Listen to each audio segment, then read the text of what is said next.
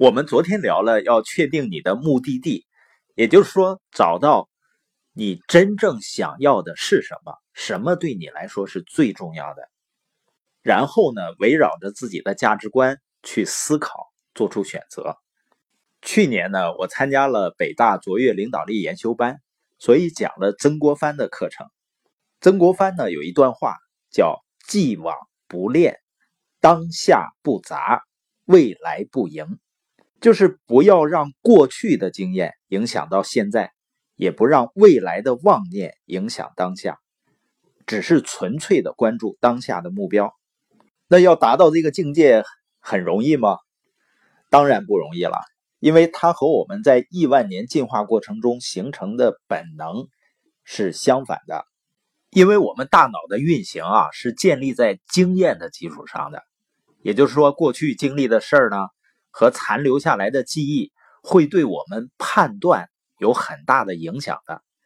那从好的一方面说呢，就提高了我们决策的速度，降低了大脑的负担。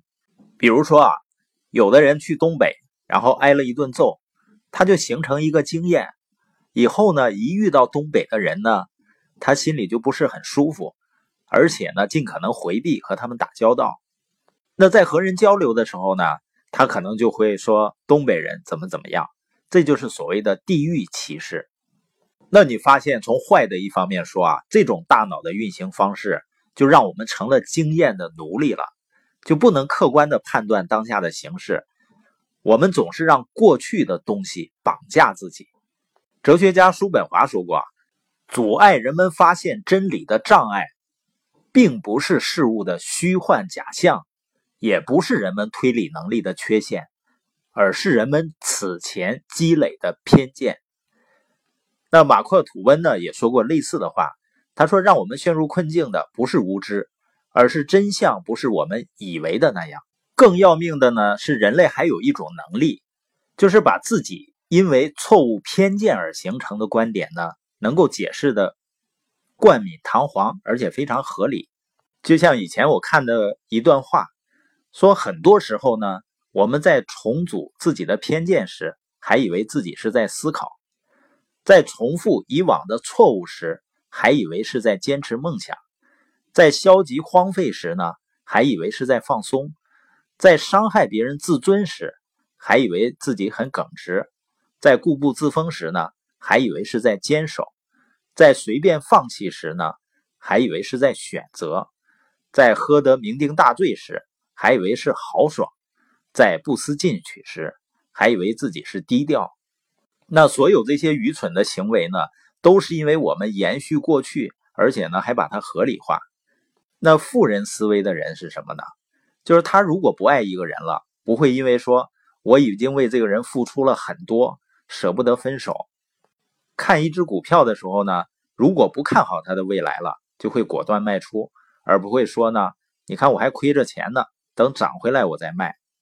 他选择新的事业发展方向或者合作伙伴时呢，纯粹是因为这个岗位或者这个事业更适合自己发展，或者更适合自己成长，而不是因为和以前的老同事感情很好而纠结和犹豫。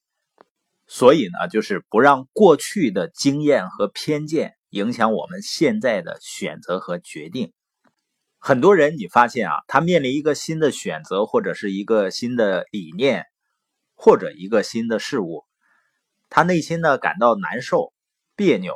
实际上，往往并不是那个事情本身有问题，可能是过去固有的经验或者偏见在起作用。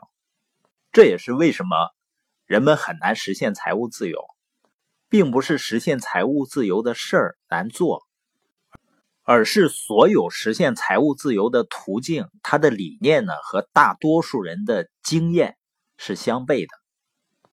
实际上，当我们真正能够做到既往不恋，也就是说不让过去的经验或者偏见来影响我们的时候呢，我们也就更容易理解经济学上的那个“沉没成本不是成本”的意思了。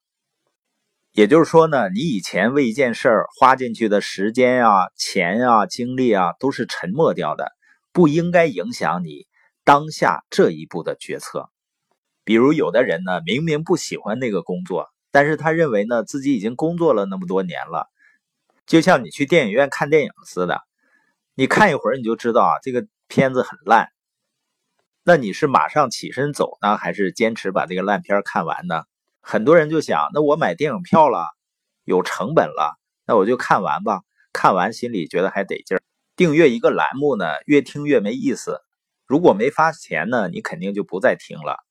但是花了钱的，你会发现呢，有的人还会去听，虽然也不知道自己在听的什么。那这样的人呢，他会为过去的沉没成本继续在付出代价。